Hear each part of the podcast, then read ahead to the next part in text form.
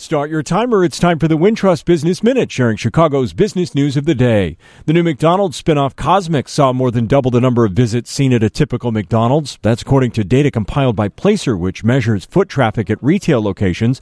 The data was reported by Crain's. CosMc's opened in Bolingbrook back on December 7th. McDonald's says it has plans to open at least 10 more CosMc's by the end of this year. The spinoff's menu focuses mostly on beverages, but also includes breakfast and snack food options.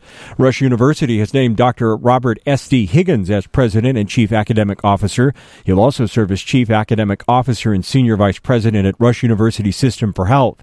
Higgins comes to Chicago from Boston, where he served as president of Boston's Brigham and Women's Hospital, the second largest hospital in Massachusetts.